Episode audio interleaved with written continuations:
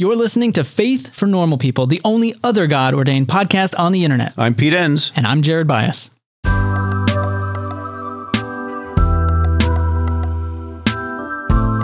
Our December class is God All Knowing. is going to be taught by Aaron Higashi. It's been a long time since I met someone as earnest and passionate about teaching the best in biblical scholarship to folks as Aaron. So I'm really excited to have him on board for this class. It's happening December 14th from 8 to 9:30 p.m. Eastern Time. So put it in your calendars.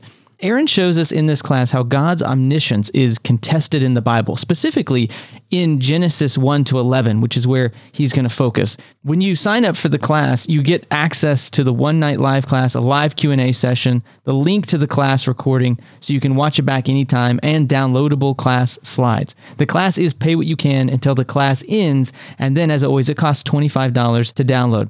You can get all of our classes, of course, for just $12 a month by becoming a member of our online community, the Society of Normal People. For more information and to sign up, go to thebiblefornormalpeople.com front slash all knowing God. Today on Faith for Normal People, we're talking about Islam with Adil Hussain Khan. Yeah, and Adil is a distinguished professor of religious studies at Loyola University. That's in New Orleans. And we just had, Jared, an engaging conversation, and I learned a lot. I love some episodes where you walk away saying, oh, I actually genuinely learned a couple of brand new ideas. Yeah, or more than a couple, because yeah. this is so outside of my universe of discourse. So, well, don't forget to stay tuned at the end of the episode for Quiet Time during which we'll talk more about that. We're going to reflect more on the conversation. All right, folks, let's just dive right in. I think that if one was to find a dialogue partner, I don't think that you can predefine the conclusion before the dialogue begins. So, if there are people in your community of other religions that you're unfamiliar with and you don't know what they're like and you don't know their tradition, I mean, just talking to them, just dialoguing with them to get to know each other in terms of how they perceive themselves within the context of the community would be fine. Does Monday at the office feel like a storm?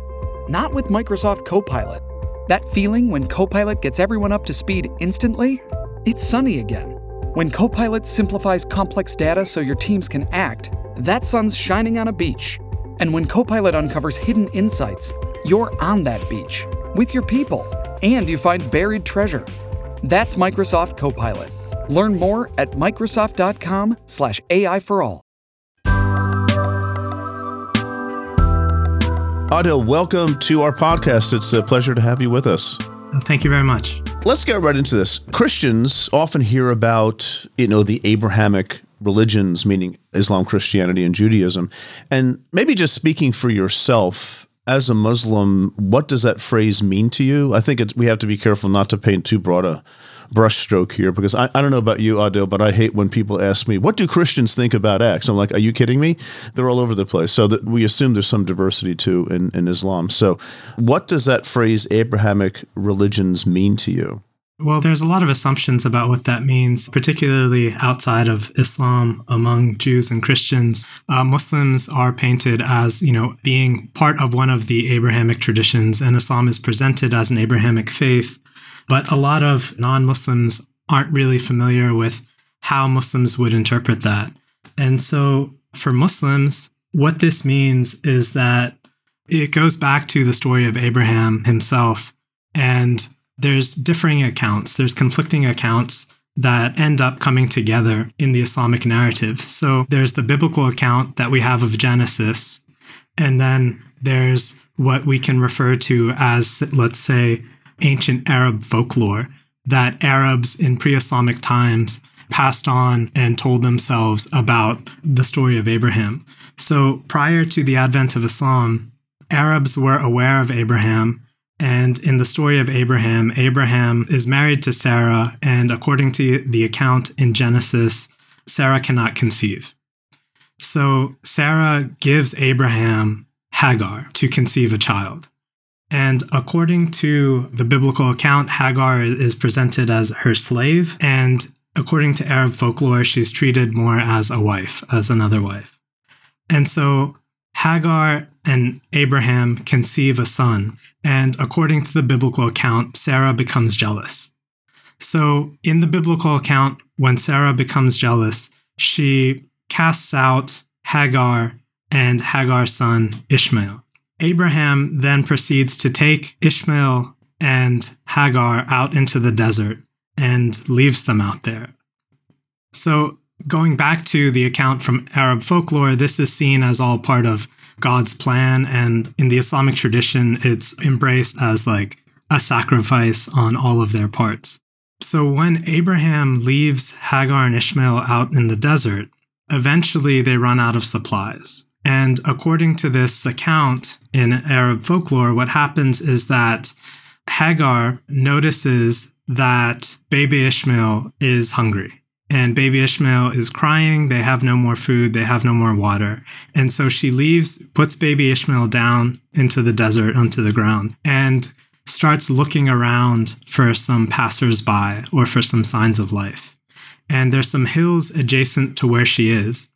So she runs up one of the hills and looks off into the distance to see if she can see any signs of life or any passersby that could help them. And when she did not see anyone, she ran down the hill and ran up the adjacent hill, the, the next hills. Uh, again, looking off in the other direction, she could not see any signs of life. And so she repeated this, running back and forth between the hills seven times, and came back to baby Ishmael. And there she noticed in the ground, in the dirt, where baby Ishmael had been crying and kicking, there was some moisture. So she moves the dirt out with her hands and notices the, the water start to pool beneath baby Ishmael's feet where he was kicking. And so this narrative that's told in the Islamic tradition takes place geographically in, in the modern day city of Mecca in modern day Saudi Arabia. So Arabs believe, even in pre Islamic times, that Ishmael was left here with Hagar, with his mother, by Abraham. And what happens then is, is when the water supply, you know, the water pools up, they can drink from the water and survive long enough so that when passersby do come by, they can trade the water for other supplies and, and continue to live. And so the city of Mecca today with the shrine in the center of Mecca, the, the Kaaba, is believed to be this place where Abraham left Hagar and Ishmael in the desert. And the main primary water source of the city of Mecca in the past was this natural well, this spring that is still there today, and people can drink from it when they visit the city of Mecca, known as Zamzam. And so, in that context, in that narrative, the Arabs believe that they descend through the lineage of Ishmael and that they see themselves, you know, Ishmaelites, as being Arab. And it's from that Arab tradition that eventually Muhammad is born in the city of Mecca in Arabia in the sixth century. And so there's this overlap of the side of Isaac going through Sarah and the side of Ishmael going through eventually to Islam that connects Muslims to Jews and Christians as an Abrahamic faith. What about the Quran and its description of these relationships? Does it talk about the shared roots uh, with Judaism and Christianity, or is shared roots even the right phrase there? The Quran in general is very ambiguous. It's very broad, it's very generic, it's not terribly specific. So it does refer to Jews, it refers to Christians, it refers to some other faiths. It also has a terminology of, of the people of the book, the Ahl al Kitab. And the people of the book are those who are believed to have received scripture prior to Muhammad, prior to Islam. And they are considered to be authentic recipients of revelation. Their scriptures were believed to have been valid in their time, but they are then superseded by the Islamic revelation, is the way that the Quran presents it and the way Muslims would interpret it. So there are several verses in the Quran referring to the people of the book as people, you know, who are share this commonality of monotheism. And Muslims, at least theologically speaking, would have used those commonalities to treat them differently from, for example, general polytheists. Meaning, in the ancient world, if you believed in polytheism, believing in many gods, there were a lot of religious traditions in that day that would have been polytheistic. And so within Islamic tradition, this idea of the people of the book would have made it distinct that there was a, a group of religions that would have been monotheistic and that would have been uh, a way to designate kind of the religious tradition that Islam would be similar to, at least as far as it relates to this idea of monotheism. Yeah, so it seems like this is something that developed a little bit through early Islamic history in the life of uh, Muhammad. It seems like earlier on, perhaps you know relationships between Jews and Christians and, and early Muslims may have been better, and then as it progresses later on, there might have been a bit more antagonism a little bit later. But the primary adversaries, let's say, in the, the Quranic narratives are the polytheists so the people of the book are, are certainly considered different from the polytheists. They are would be perceived as better than the polytheists. But at the same time, as you get to later verses in later tradition, they still are not, you know, those that accepted Islam.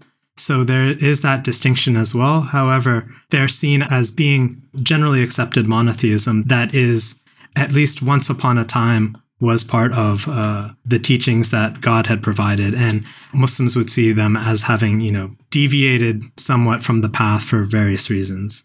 One thought has come to mind here, Adil, that you recounted the story of Hagar and Ishmael, and it's, I would say, a creative retelling of the biblical narrative. And it's just worth observing again to maybe our listeners that yeah the new testament does an awful lot of creative retelling of abraham's story to connect abraham even somewhat awkwardly i would say to issues of, of the gospel. So i i always find that interesting how texts are used by later religious communities. But a question i have is maybe more for you. How, how do you feel about the phrase the shared roots with judaism and christianity is, is that something that is helpful to you? Or is it something that is is maybe not helpful?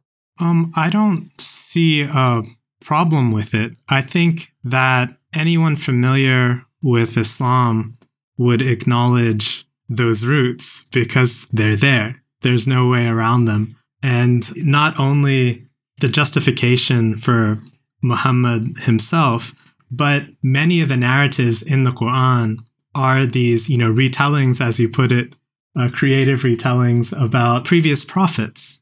So much of the Quran reads like these moral narratives, uh, retelling some of these stories that are not necessarily as detailed as you'd find in biblical narratives. So there's lots of, of stories of, of Moses, lots of stories of, of Abraham, lots of stories of Jesus, of Mary. And so when Muslims read the Quran, they're inherently confronted with, you know, the roots, the Jewish and Christian roots of the Islamic tradition. There's no way around that. There's no way of denying that. It's part of it.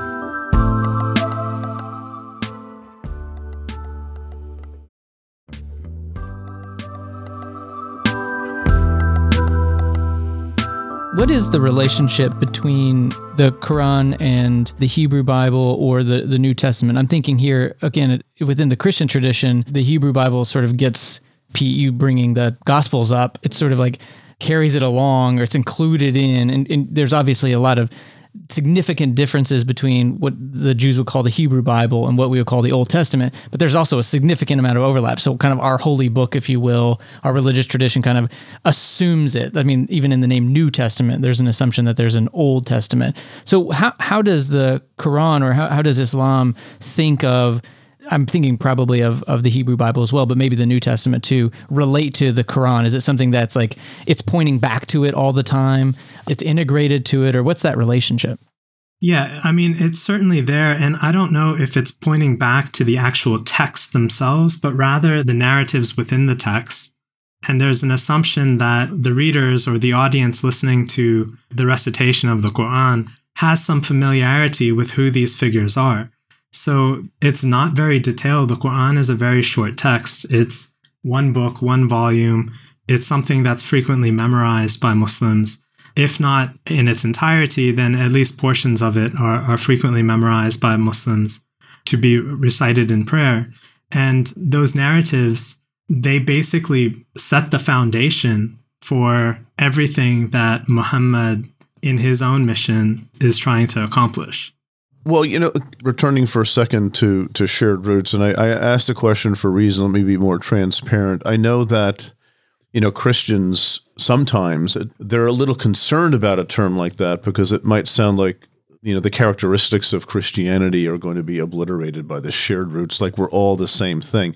Is that a concern that you share as well? I mean, I, I don't personally share that concern, but I think there are plenty of people who would share that concern, you, you know, whether they're Muslim or Christian or, you know, identity, you know, it's a very strong thing. And, and so people who might feel that their identity is threatened by uh, looking into shared roots, I, I, could certainly see them, you know, being a bit more anxious about how they see their own role in the in this bigger picture. And it, was different if you lived in in a society where you had never met any Muslims. You know, perhaps it didn't matter as much.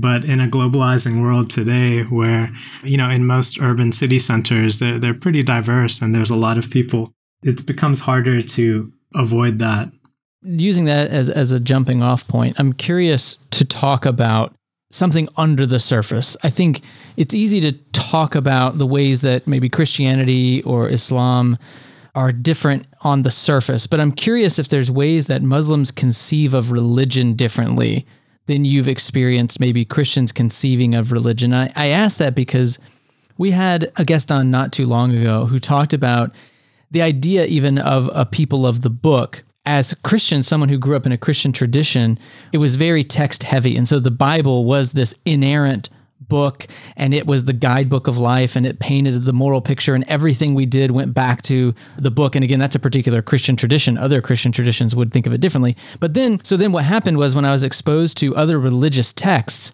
i assumed that those adherents or people who practice that faith expression thought of their book in the same way, you know, even down to like the book of the dead, almost like that's the scripture that is holder of all of the truths that you need and it's inerrant. And it's, I've just realized in that interview how wrongheaded that was as a kid to think I was bringing a whole sense of religious experience and expression not just the particular beliefs, but how we even hold beliefs. So I'm just curious. That's maybe a big question, but are there ways that you you've seen or encountered as a, a, professor of religious studies the conception of religion being different within these two traditions? Yeah, I think that's a great question. I, I think, I mean, just sticking to the the notion of texts itself and scripture and what that means in an Islamic context versus, for example, a Christian context or even a Jewish context it's it is different. And so in biblical traditions, there is this idea that the Bible is the word of God. And in Islam, there's also this tradition that the Quran is believed to be the word of God. But even that understanding of the word of God, I mean, they read very, very differently. So Muslims believe that the Quran itself is literally verbatim the word of God as revealed to the prophet through the angel Gabriel. That's how they would define it. And so anything that appears in the Quran, Muslims would believe that it is literally the word of God as it was revealed. It's not retold, it's not, you know, reworded. It's not something that even when we get to questions of translation that Muslims might be willing to translate. You know, the, the text of the Quran uh, it's not uncommon to find Muslims making the argument that the text of the Quran is the Arabic text as it was revealed, and that's it. And revealed, you mean dictated? Uh, More dictated. or less. Well, like each word specifically is revealed. Each word is revealed as it is, and so according to Muslims, when the angel Gabriel would bring these revelations to Muhammad, he memorized them. And he repeated them verbatim, is the way Muslims would see it. Unlike when he was just speaking, you know, his own mind or interpreting his own, you know, interpretations, those narratives, sayings of Muhammad, you know, actions of Muhammad, those would all be collected into a different corpus of literature known as hadith. And if you read hadith traditions, in many ways, they read much more like the Bible it's you know accounts of what happened here and what happened there and what's going on in this situation the quran doesn't really read like that so it very much assumes the voice of god for the most part and Muslims distinguish it from other texts. And with that in mind, there is this certain, you know, reverence for the Quran as being the word of God verbatim, you know, Muslims believing it to be the, the word of God verbatim as it was revealed to the Prophet. Within that, is there a so you know, like, like I mentioned, I, I probably I grew up in a Christian tradition that would have had a very similar understanding of what the Bible is, but then there would be many Christian traditions that would have a different view even within you know kind of faith they would consider themselves christians and practicing of the christian faith but they would have a different view and they don't hold to that kind of uh, inerrantist or or word for word revelatory from god understanding of the bible. Is there that diversity within the islamic tradition as well where you would have practicing muslims who would maybe disagree with that particular stance or is it pretty monolithic in terms of what the the beliefs uh, about the quran are so, part of the point that maybe I didn't quite articulate as well is that when you look at the Bible, like for example, if you just Google the Bible and you go to, you know, the first few websites that come up, they usually have different versions of the Bible that one can look at and read and understand. And people, depending on, you know, their personal affiliation in Christianity, might have their preferences about which ones they prefer and which ones they don't prefer. And even with those biblical texts, it's understood that they come, you know, they're reconstructed into English and rendered into English from previous reconstructions that were done by, you know, Christian theologians in the past. With the, the Quran, you don't really have that. You have one Quranic text that all Muslims would point to in the Arabic language. And there are, you know, there, there's some variation in how some of those verses might be recited in terms of recitation, meaning pronunciation differences, potato, potato type things. But other than that, the text is the same. Mm. Yeah, I, that's helpful. I think that is a good clarification. But maybe I can also go a step back from there and ask my question in a different way, which, and, and Pete, feel free to say it better than what I'm going to try to articulate that I would say certain Christian traditions would even say the Bible is important, but would step back from saying it's in any literal way the word of God. It's a tradition that's passed down that has captured you even say a revelation from God, but it's expressed in human words and we pass this religious experience that people had of God down through the traditions and that that's what we have now. And so there's this broad umbrella of viewpoints on what is the Bible is it the word of God? In what way is it the word of God? Is it this divine revelation that is dictated and is actually literally the words of God, even though, yeah, as you say, it's been translated and, you know, passed down in this way? And then there would be others who would say, well, it doesn't seem like it's that. It's this other thing. And all the way up to some people saying, no, it's not, it's not the word of God in any real sense. But that doesn't mean, you know, that doesn't exclude me from being a Christian. I just was curious if there is there that diversity of viewpoints within Islam there certainly has been that that type of diversity in Islamic tradition, particularly in early Islam, this was debated. You know, what did it mean to say that the Quran was the word of God? Was it literally God's speech? Because if it was God's speech, then the assumption was that, you know, God is eternal, God predates time, pre exists time.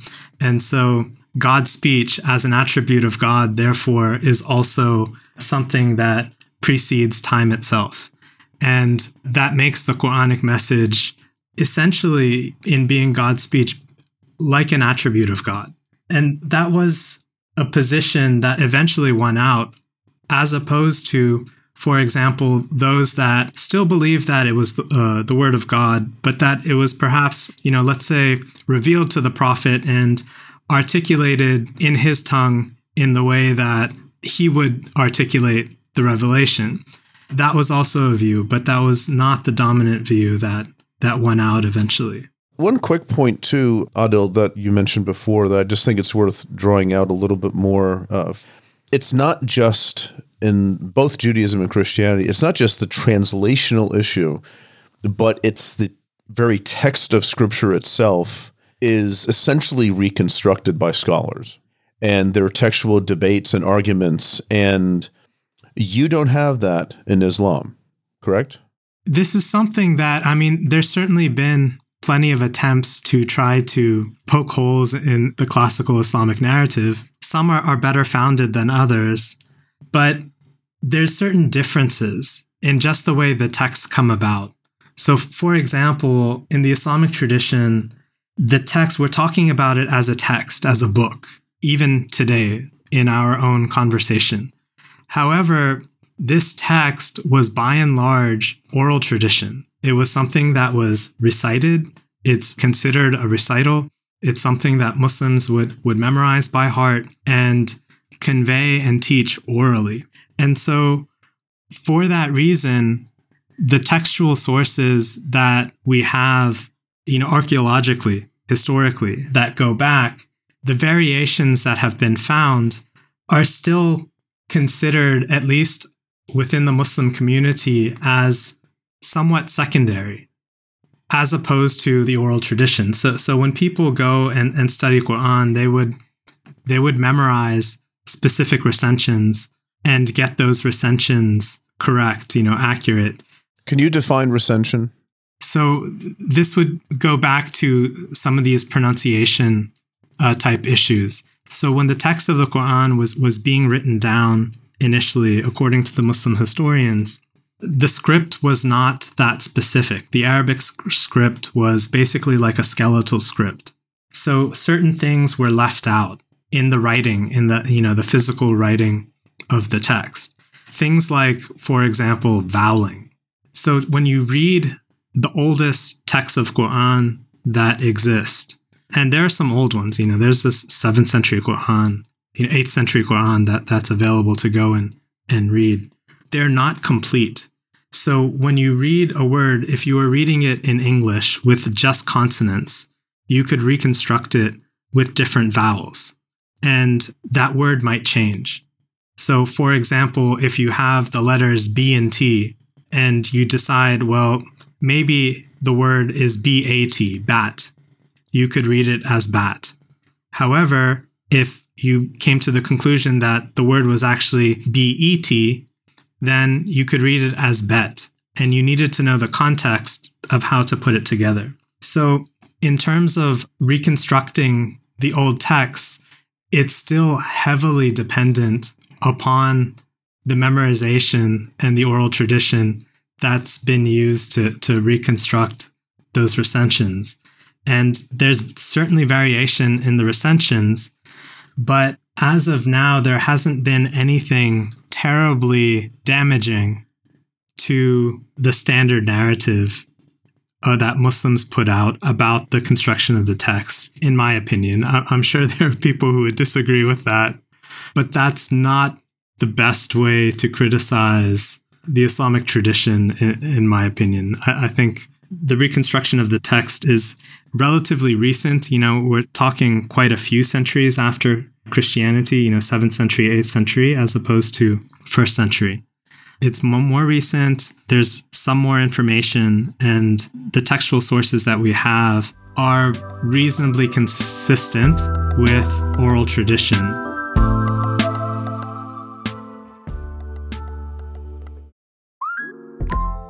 My gosh, I'm adopting a puppy right now, but I realize what's at home. Oh no, I have nothing. Well, except unconditional love. But yeah, no crate, no pee pee pads, no dental chews for his little puppy teeth. Before I doubt myself as a new parent, I just get Instacart to deliver everything from PetSmart. Easy, just like raising a puppy is gonna be, right? Get Pet Essentials from PetSmart with Instacart. Visit instacart.com to get free delivery on your first three orders. Offer valid for a limited time. $10 minimum per order. Additional terms apply.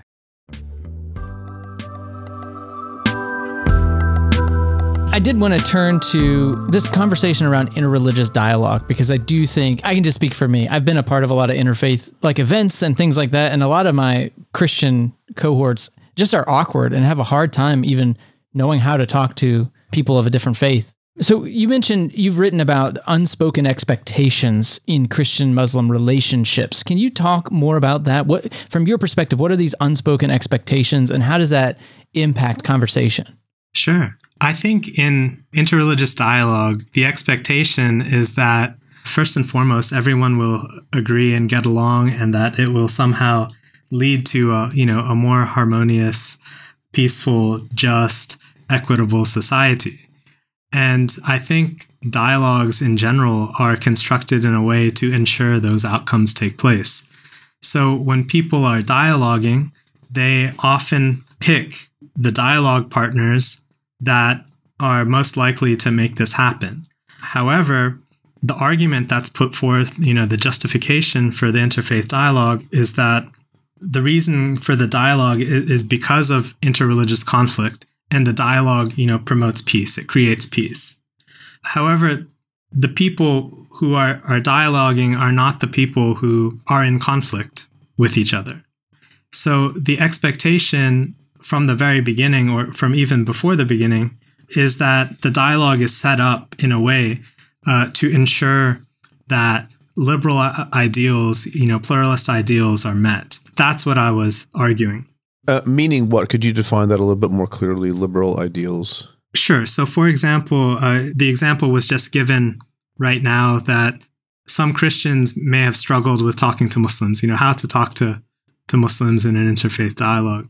Why should that be a struggle? It shouldn't be a struggle unless there's no commonality or there's no means for bridging the gap. But when you look at actual dialogues that, that take place, oftentimes the hard issues are, are avoided. They're not the type of thing that people look to, to to work through problems or to work through differences or to say anything other than that we agree with coexisting with each other. And so for that reason, I feel like the dialogues are not not very helpful in that way. I think it would be far better to actually talk to people, is particularly if there are problems. You know, in, in Christian Muslim relations in particular, since 9/11, I mean, there's there's been a big emphasis on dialogue, and the presumption is that it will help stop the violence, for example, from 9/11 that took place. But the type of people that you know may have sympathized with the 9/11 attackers are not the type of people that are invited to the dialogue. It's always your you know your local people from from other religions who you already get along with, who you know you can maybe you know share a nice meal with, who you can talk to, and uh, agree that both of you want to coexist in the society. That that's not really a, a dialogue. Adil, is it is it even reasonable to expect, let's say, Christians have their own extremist groups to have, you know, Christian nationalists or whatever, for example, wanting to sit down at a table?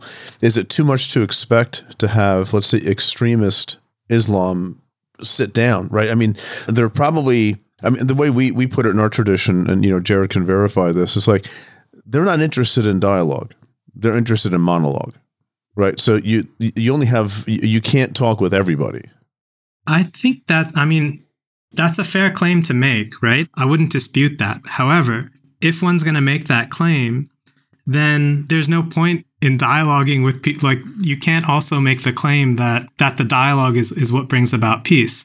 Because if the claim is also that the dialogue brings about peace, then you need to be talking to the people that you're in conflict with. And so, whether they're actually willing to sit down, you know, whether exclusivists in any tradition are willing to sit down I think is besides the point. In that case, then what what is a better way to engage in these in these dialogues? Are, are you are you saying we should be having more uh, healthy conflict rather than sort of skirting around or just kind of focusing on the things that we aren't going to fight about? Having good, healthy fights about where we disagree and how how does that all work out? Or or so what what are you advocating for then?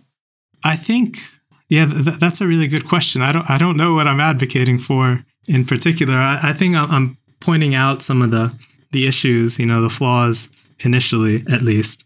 I think that if one was to find a dialogue partner, I don't think that you can predefine the conclusion before the dialogue begins. So, if there are people in your community of other religions that you're unfamiliar with and you don't know what they're like and you don't know their tradition, I mean, just talking to them, just dialoguing with them initially to get to know each other in terms of what, how they perceive themselves within the context of the community would be fine.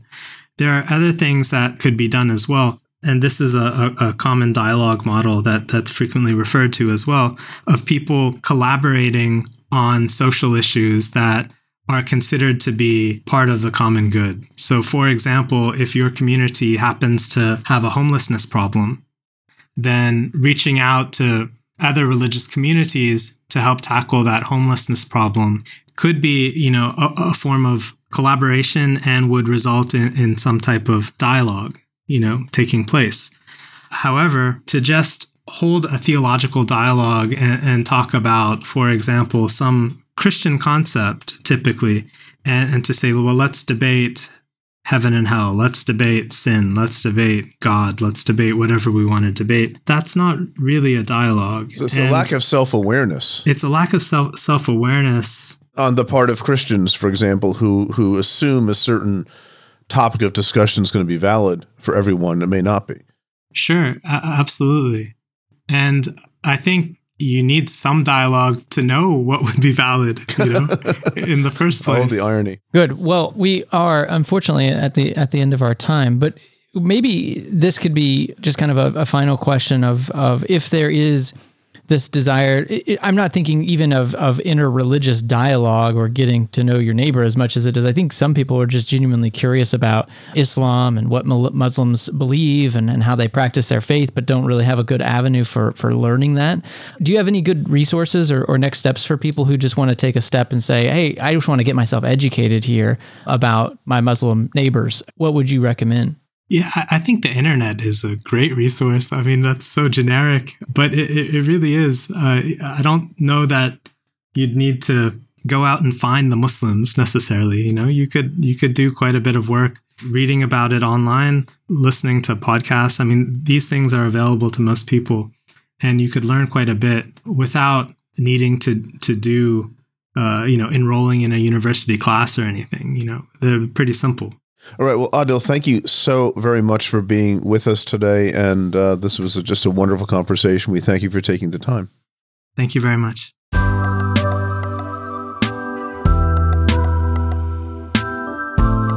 And now for quiet time with Pete and Jared.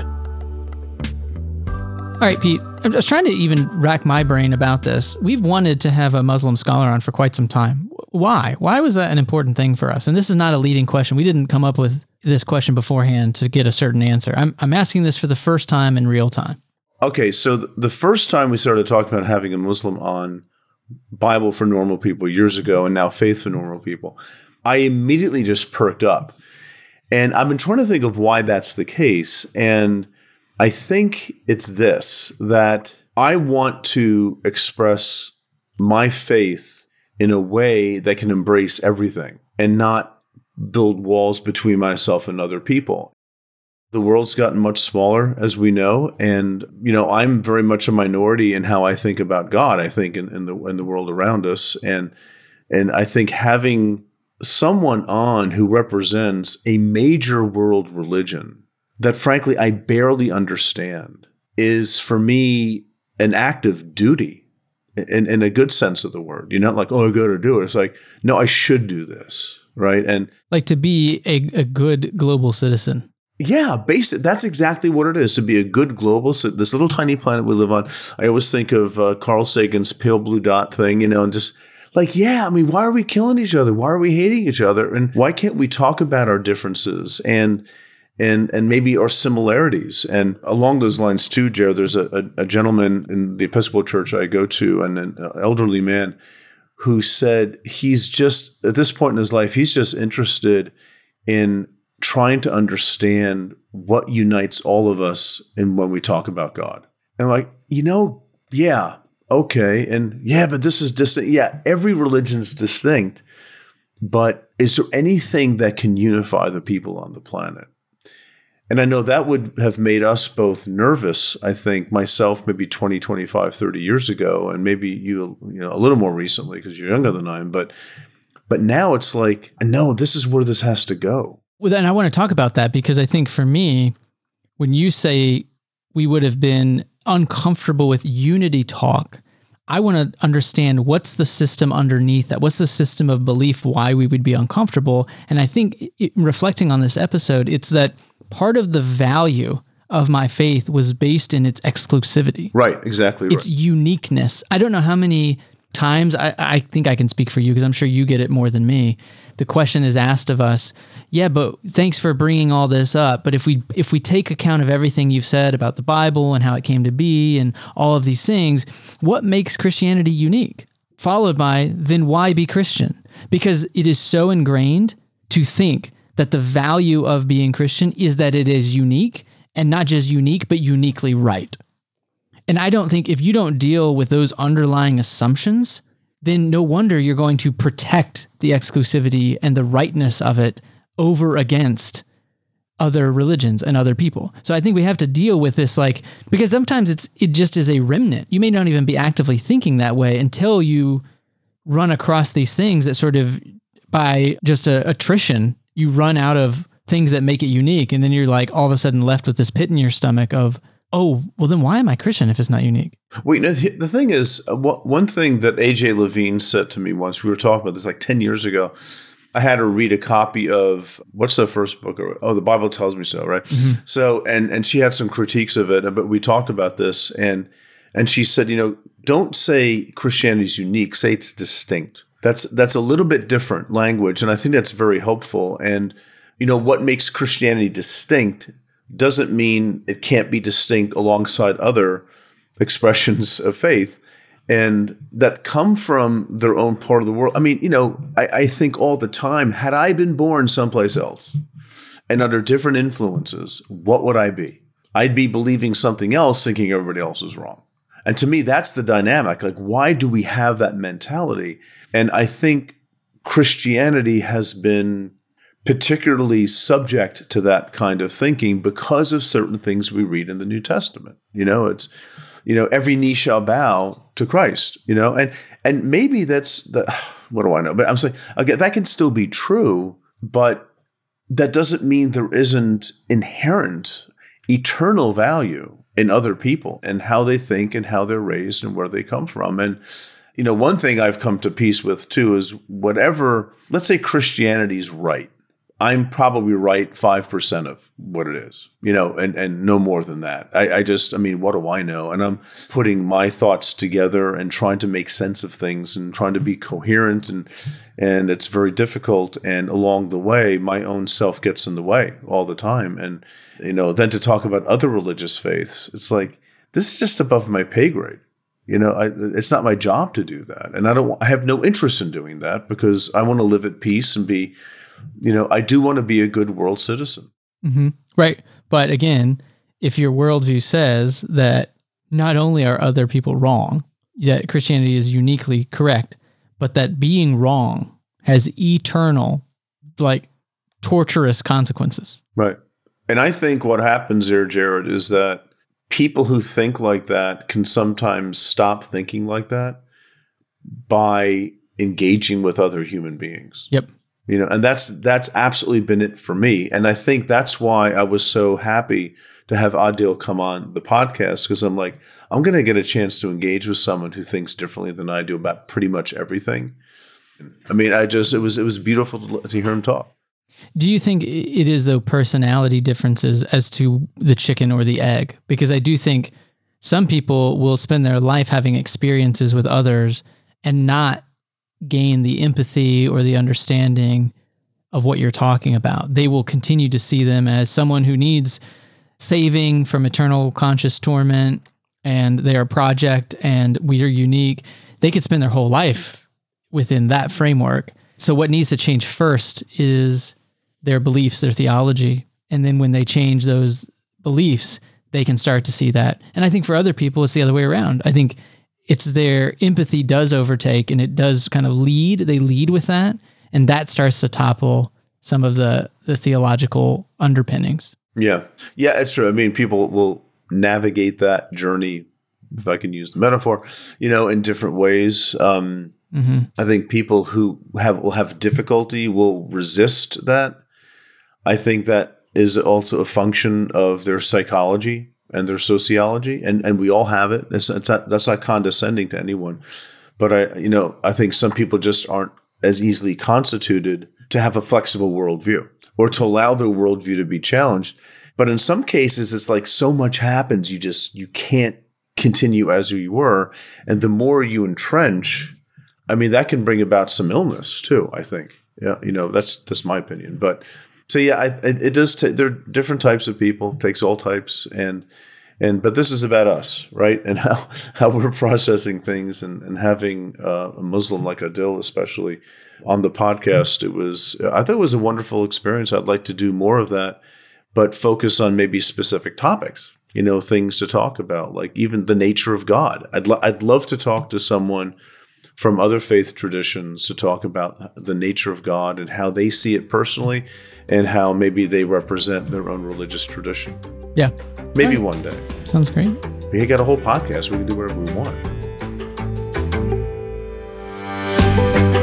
Well, thanks to everyone who supports the show. If you want to support what we do, there are three ways you can do it. One, if you just want to give a little money, go to thebiblefornormalpeople.com front slash give. And if you want to support us and want a community, classes, and other great resources, go to the BibleForNormalPeople.com front slash join. And lastly, it always goes a long way if you just wanted to rate the podcast, leave a review, and tell others about our show. In addition, you can let us know what you thought about the episode by emailing us at info at thebiblefornormalpeople.com.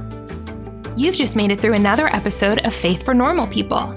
Don't forget, you can also catch our other show, The Bible for Normal People, in the same feed wherever you get your podcasts. This episode was brought to you by the Bible for Normal People team Brittany Prescott, Stephen Henning, Wesley Duckworth, Savannah Locke, Tessa Stoltz, Danny Wong, Natalie Wyand, Jessica Shao, and Lauren O'Connell.